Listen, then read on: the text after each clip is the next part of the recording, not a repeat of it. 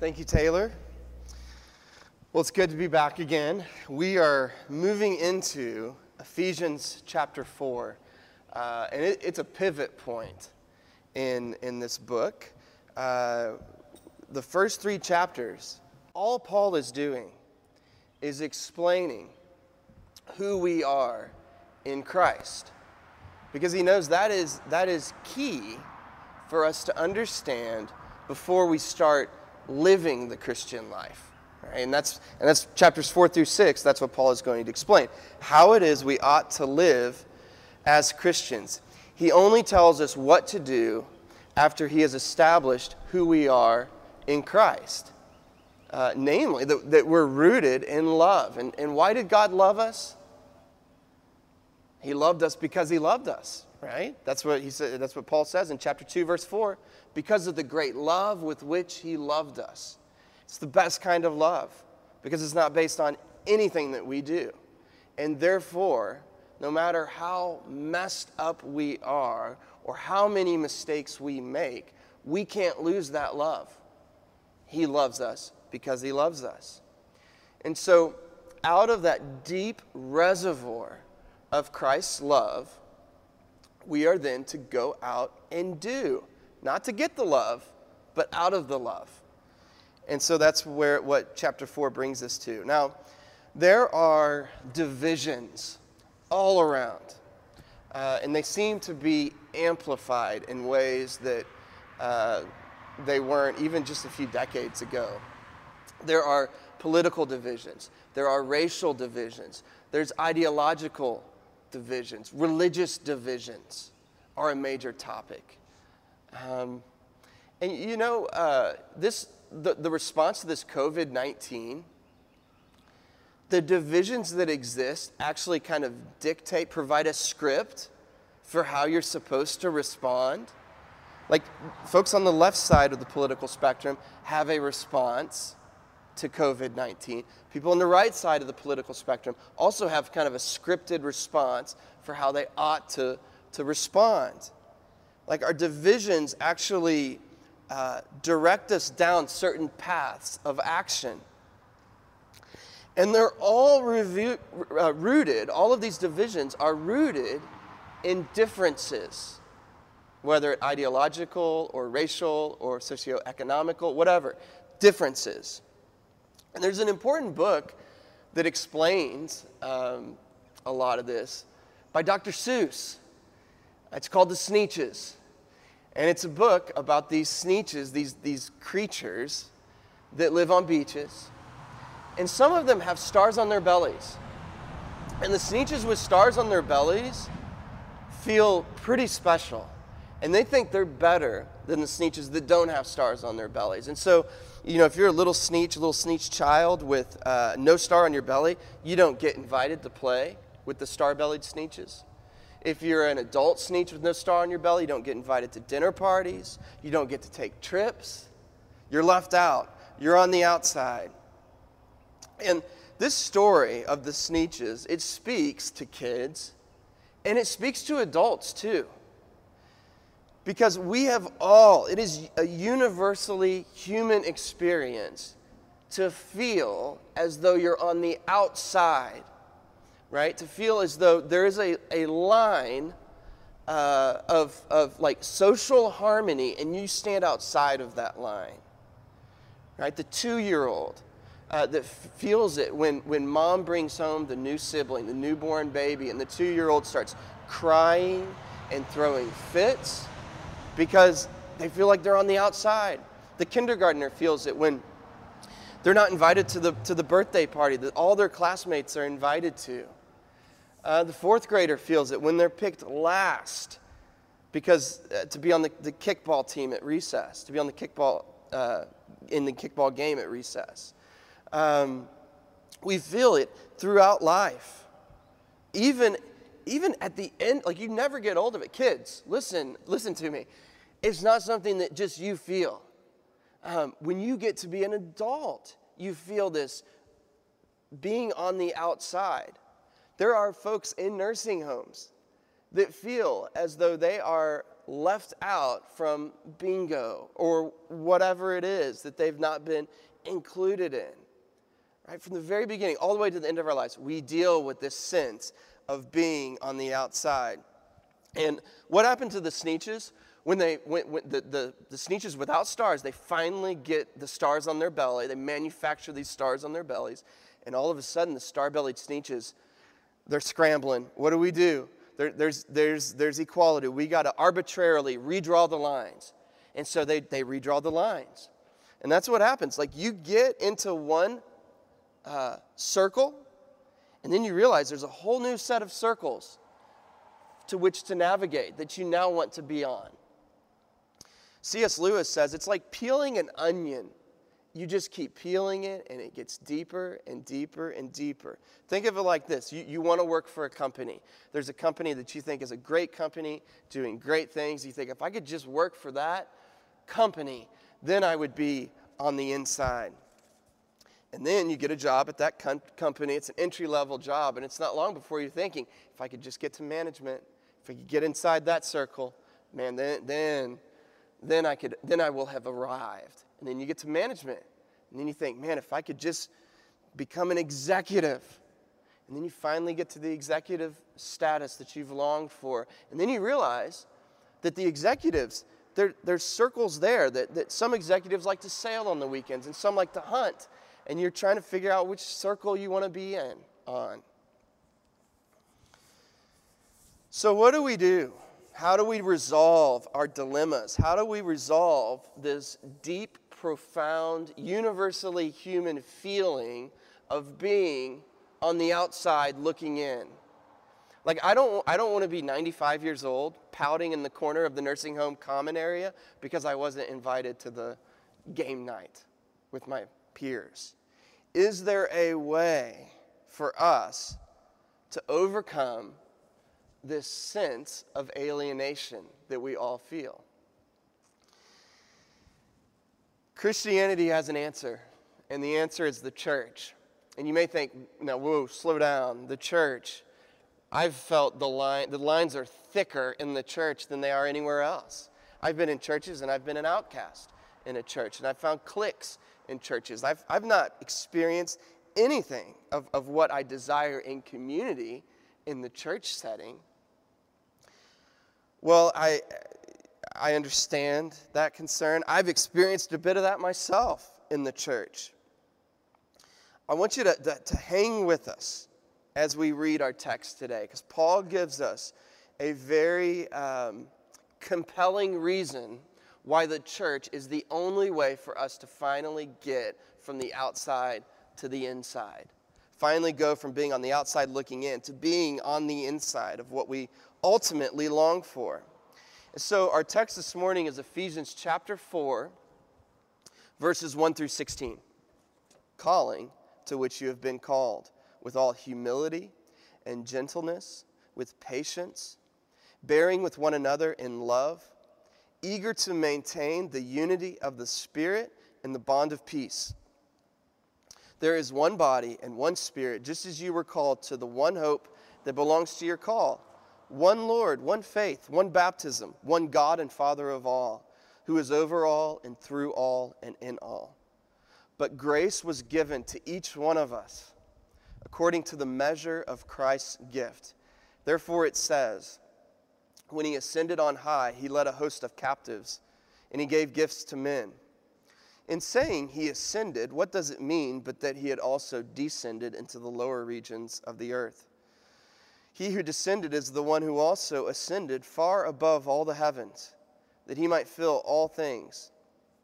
And he gave the apostles, the prophets, the evangelists, the shepherds, and teachers to equip the saints for the work of ministry for building up the body of Christ until we all attain to the unity of the faith and of the knowledge of the Son of God, to mature manhood, to the measure of the stature of the fullness of Christ, so that we may no longer be children, tossed to and fro by the waves, and carried about by every wind of doctrine, by human cunning, by craftiness and deceitful schemes.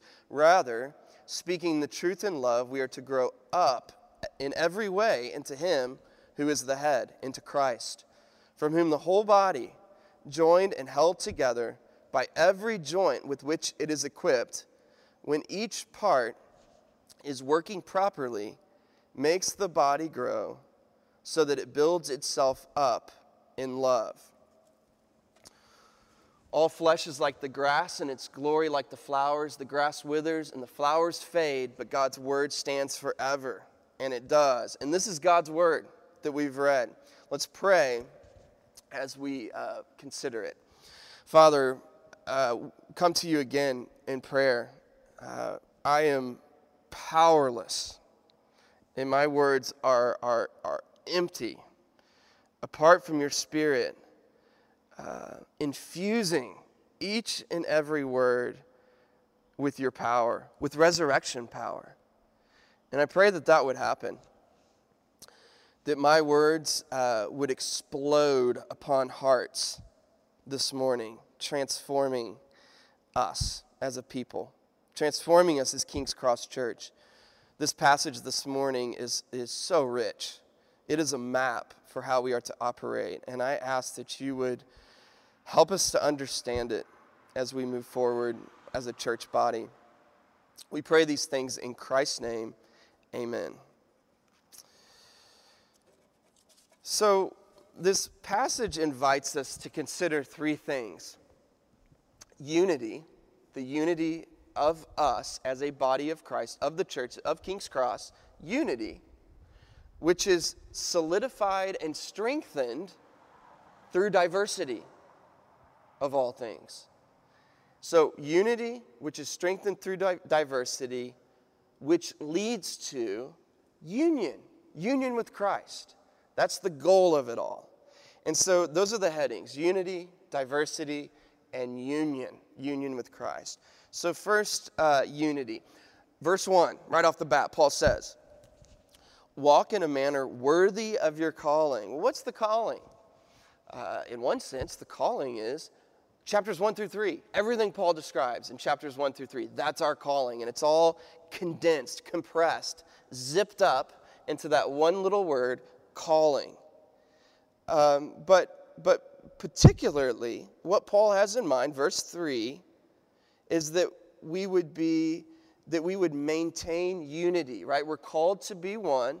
You remember Jesus in the garden, as he's praying for the church, he's praying for a oneness of the church. And Paul here is saying, remember your call to unity, maintain it. And that sounds great, but, but the big question is how do we maintain unity? How do we do it? Do we uh, link arms with Lionel Richie and Tina Turner and MJ and sing every day together, We Are the World? Do we get together in affinity groups? Is affinity the key for unity? Like if we can get together with like minded people that send their kids to this school or, or all work at this place or all live in this neighborhood, like that's the key to maintaining unity? No, not at all. In fact, remember, this letter is written uh, to primarily Jews, but also, I mean, to primarily Gentile audience in Ephesus, but also Jews as well. These two groups that clashed, like they didn't like each other at all. And so Paul is calling these two groups to be united.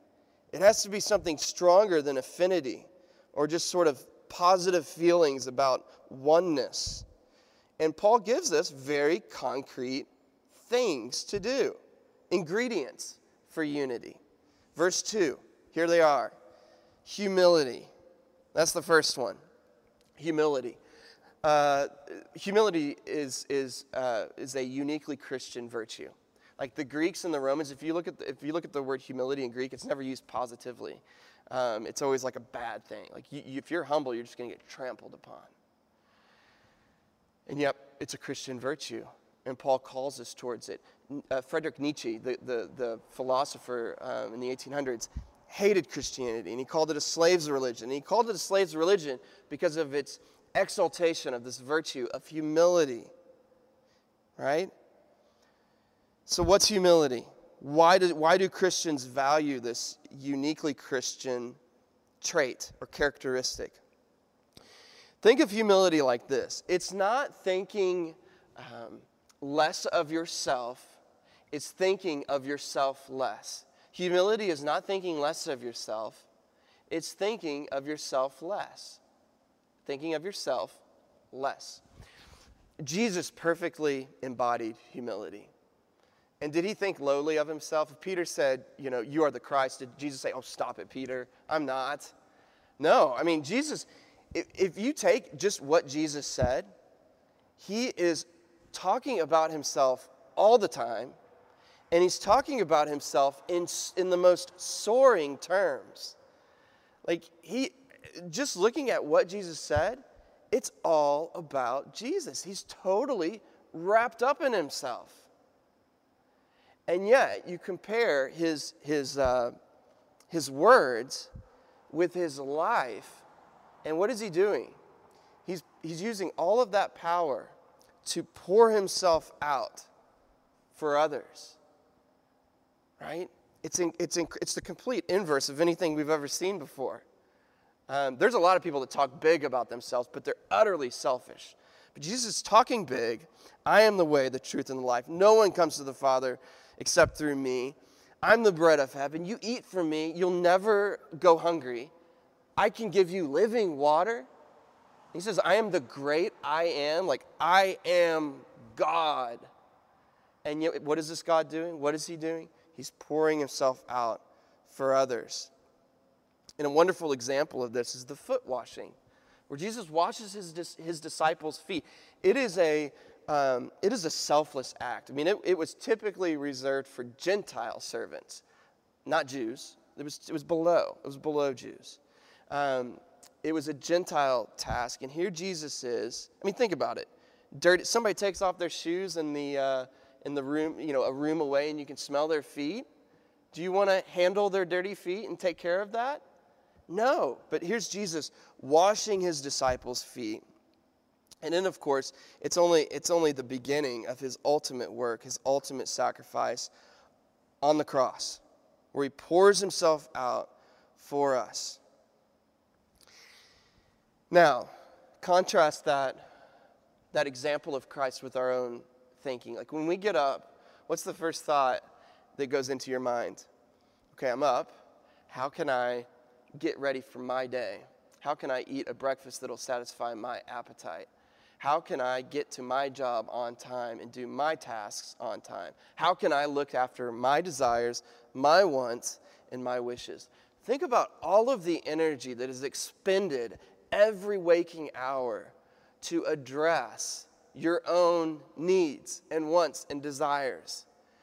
And what, what, what Paul is calling us to as a community is to discard all of that and begin to think about the interests of others. And you know what happens? And you think, well, but then my needs won't get met. Well, that's not true if everybody else is thinking about your needs before their own. Like it's a community marked by love. And that's what Paul is talking. That's what that's what humility is. Thinking more of others and their needs. Next uh, word is uh, gentleness. Verse two. This is in verse two. The ingredients for unity humility, and then gentleness. And I like the word meekness better. What is meekness? Well, meekness ain't weakness, as I've heard before. Someone has said this Meekness is the absence of the disposition to assert personal rights, either in the presence of God or men. Did you hear that? The absence of the disposition to assert personal rights. That is not very American at all, right? We want to constantly assert our personal rights. I'm an American. Right? I can do, it's a free country. I can do whatever I want. Meekness defers. And here's the thing Jesus says this in the, in the Beatitudes. He says that the meek, do you, know, do you know what happens to the meek? Blessed are the meek, they will inherit the earth. Um, do you know how counterintuitive that is? right? If you want to get your slice of the world's pie, if you want to inherit the earth, what do you have to do? You have to trample on others. You have to exert your will over against the will of others. And that's not what meekness is. That's, what that's not what God has called us to because what, what Christ has done is he's flipped the economy of the world on its head so that meekness is the means by which we inherit the earth. and that's how you rise to power. That's how Christ did. He's now exalted at the right hand of God the Father. Humble yourself in the sight of the Lord, be meek, defer your desires to others, and then Christ will lift you up. The third thing that is mentioned in verse 2 is patience. Patience, it's a fruit of the Spirit. Why are you impatient? Are you impatient? Do you struggle with, with patience? Uh, why are you impatient? Well, I'll, this is probably what happens. This is probably why you're impatient. You have um, set yourself up on a perch where you are kind of almighty of your world, and your demand is that those around you, be it your kids or your, your, your workers that are your, your, your underlings at work or whatever it is, that they um, submit to your almighty timeline. And if they don't do that, then you get frustrated, you get impatient, right? It's, it's, it's, you're impatient because it's all about you. And therefore, you're impatient with others. And Paul calls us not to that, but to, to, to no, notice how all of this is about deferring your own wants and needs and desires and trusting God. The final ingredient is bearing one another in love. Now, we, we tend to think that love is this thing that just sort of comes natural, right?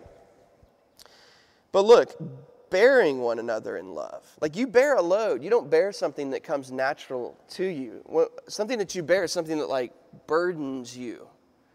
If I bear a backpack on a backpacking trip, um, it makes the trip more difficult. The hike would be easier. Breathing the thin mountain air would be easier if I didn't have that 40 pound pack on my back but I bear it. And that's what, that's what Paul is calling us as a church to do to bear one another in love, which means it will be difficult. And, and, and that's, that's part of this, the whole point here. Unity is not easy. In fact, it's impossible. This is such a tall order. And this is why Paul says the only way that we can do this is we have to first be rooted in the love of Christ. We can't give what we don't have. And so we have to see Christ, see his example, and be rooted in his love so that we ourselves can love others.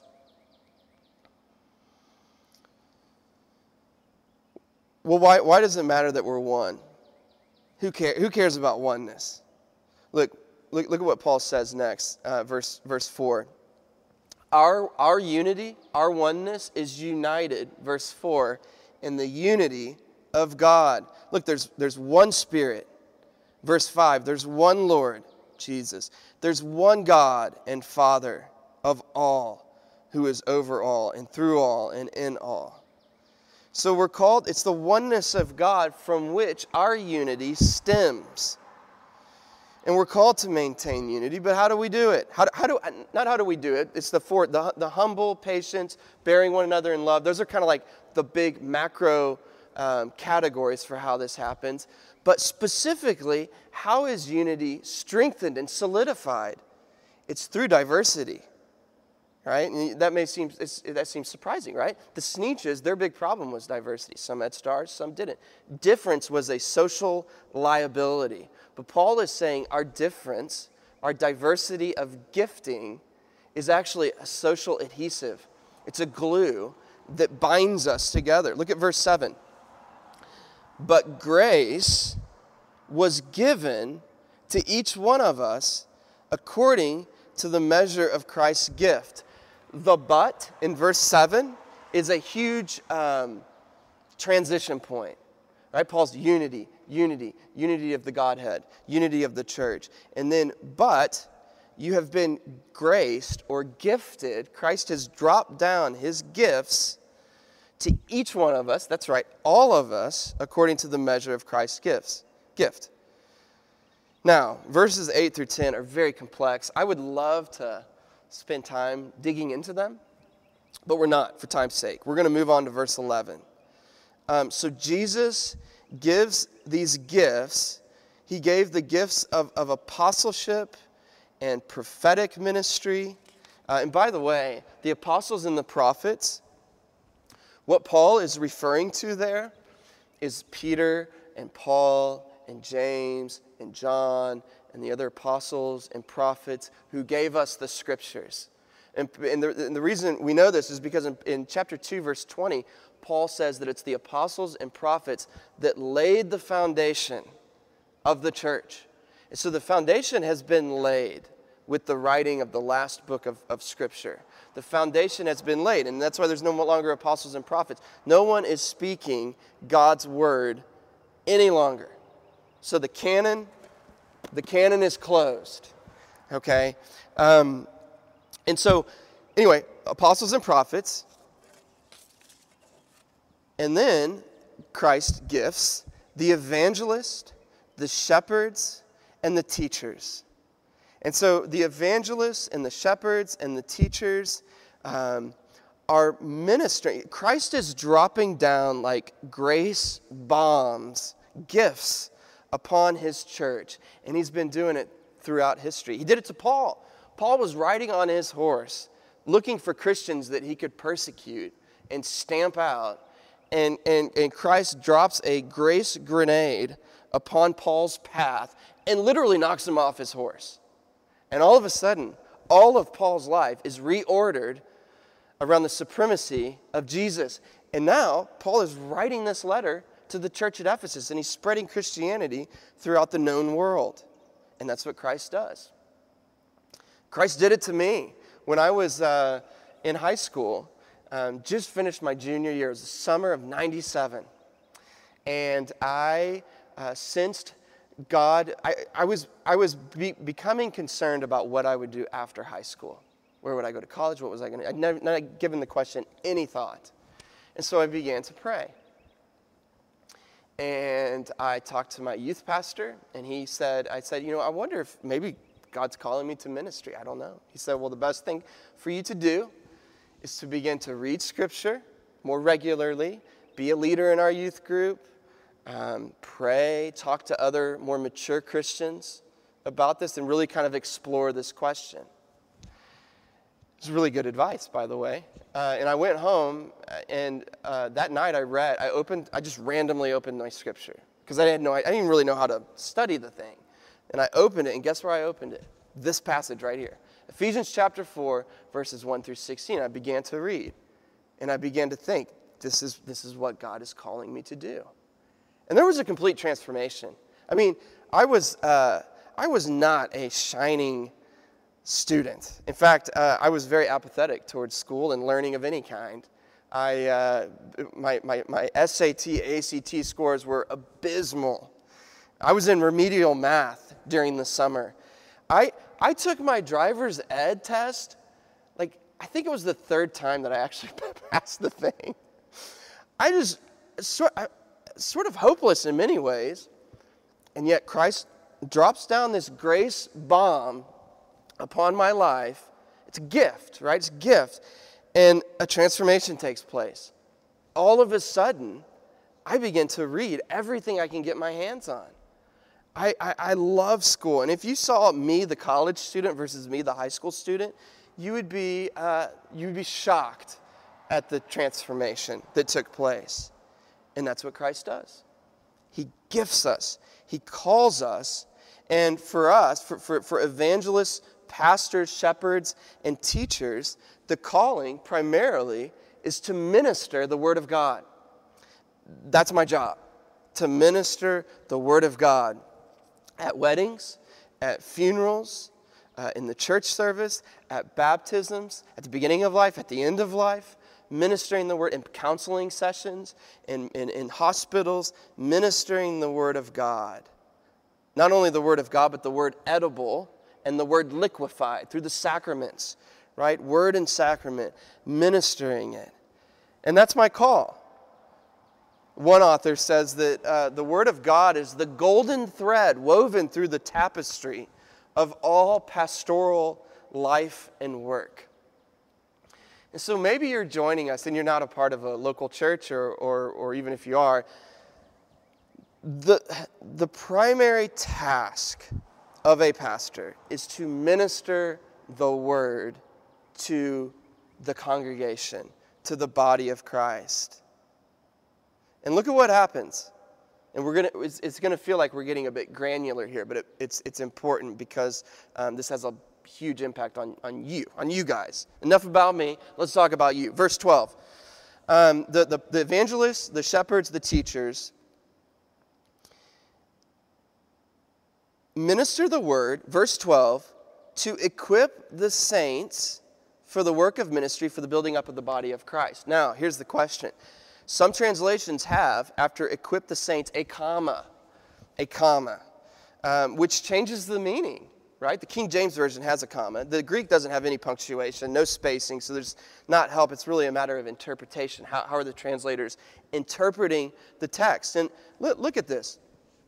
If it has a comma, it reads like this Pastors, teachers, evangelists minister the word to equip the saints, to do the work of ministry, and to build up the body of Christ. Notice who's doing the ministering under that reading it's the pastors and teachers. And so, good, good news for the saints, right? All, all ordinary Christians, um, the, the congregation, they just get equipped. But that's not what Paul is saying. I don't think that's the best way to, to read this. Get that comma out of there. You, I, I've given you permission. You can even write in your Bibles. If you have a comma there, put a little X through it. And look at what happens when you, change, when you get rid of that comma.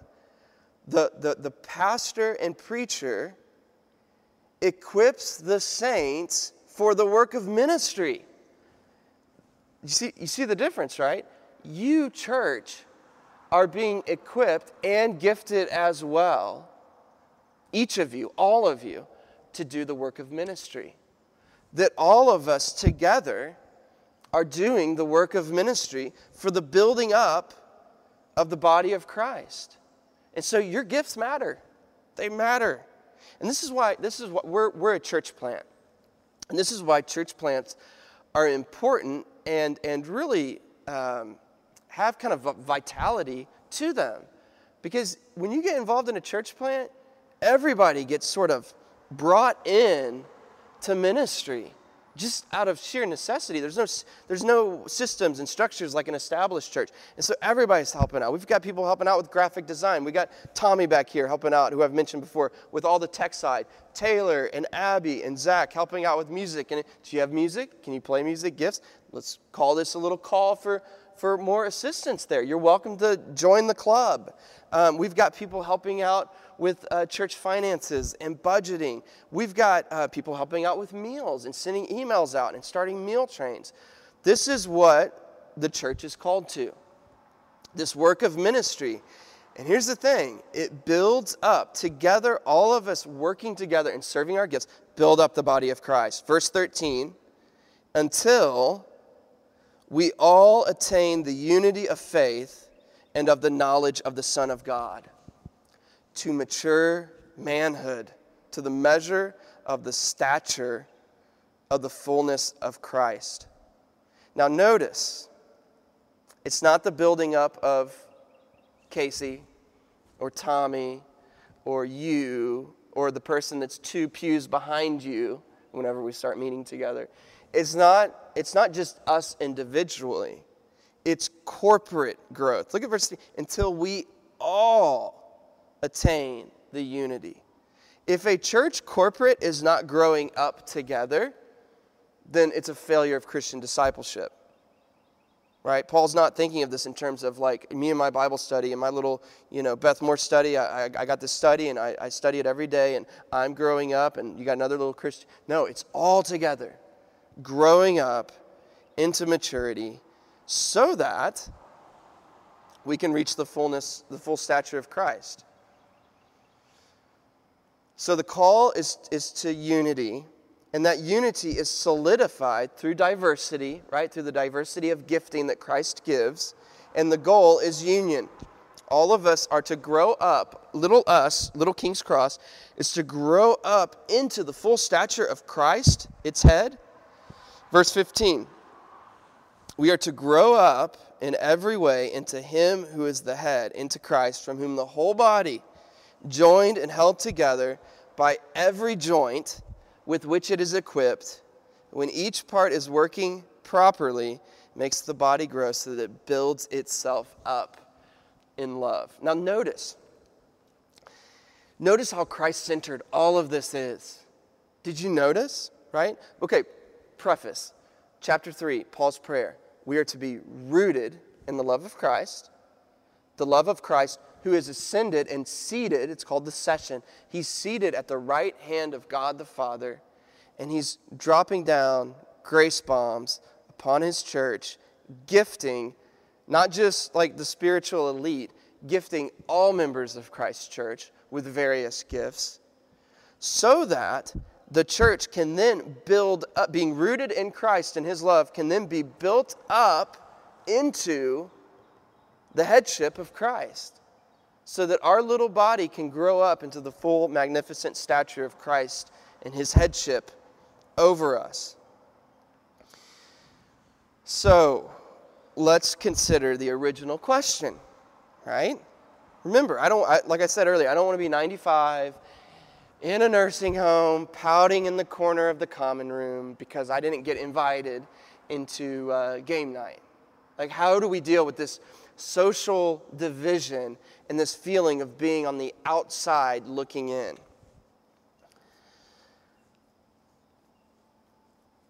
It's clear from the text, actually. Look at verse 4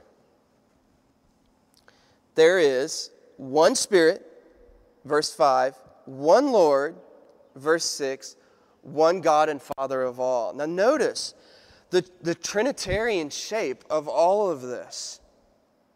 Right? This is the, the Paul, this whole uh, passage is laced with Trinitarian thought and implications. Okay, now I say the word Trinity the, the fact that God is, is, is uh, one God and there are three persons, right? The Father, God the Father, God the Son, and God the Spirit. You hear that and you think, man, you know, bore. This, this is the kind of ideas that are batted around in seminary classrooms. Um, this has no bearing on, on life. And, and I'd say, no, it does. Actually, the Trinity is fundamental to all of life in the church and all of reality. You know, a lot of us, not all of us, some introverts are loving this quarantine, but many of us are feeling bored and lonely and isolated. And even you introverts out there, if you were totally cut off from all human interaction, you too would feel lonely. That's what loneliness does. That's why, that's why solitary confinement is a, is a punishment, right? It's a punishment. Solitary confinement because we were, we were made to be uh, not alone, but to be with others, to be in community. Now, God, there was a time, the scriptures tell us that God created the world out of nothing, right? Ex nihilo, out of nothing. And so there was a time when God was all by himself, alone. And what do you th- how do you think he felt? Was he lonely? Was he bored? Was he just kind of twiddling his thumbs, wait, trying to figure out something to do with his boring life by himself? And the answer is no. God was perfectly delighted and satisfied. God the Father was loving the Son, and the Son was, was basking in the Father's love and returning that love to the Father. And the Spirit was lovingly serving and basking in the love of the Father and the Son and serving the Father and the Son. And it was a, it was a holy happy land of the Trinity where there was all pleasure, all delight, all ecstasy, and love. Was the Trinity. In creation, God didn't make the world and people because he was lonely or bored. He made it, it instead, it was, an, it was an overflow. It was an overflow of the love of the triune God that spilled over and out pops creation. And here's the thing when Jesus was on the cross, we, have talked about this before, his cry of dereliction, right? My God, my God, why have you forsaken me?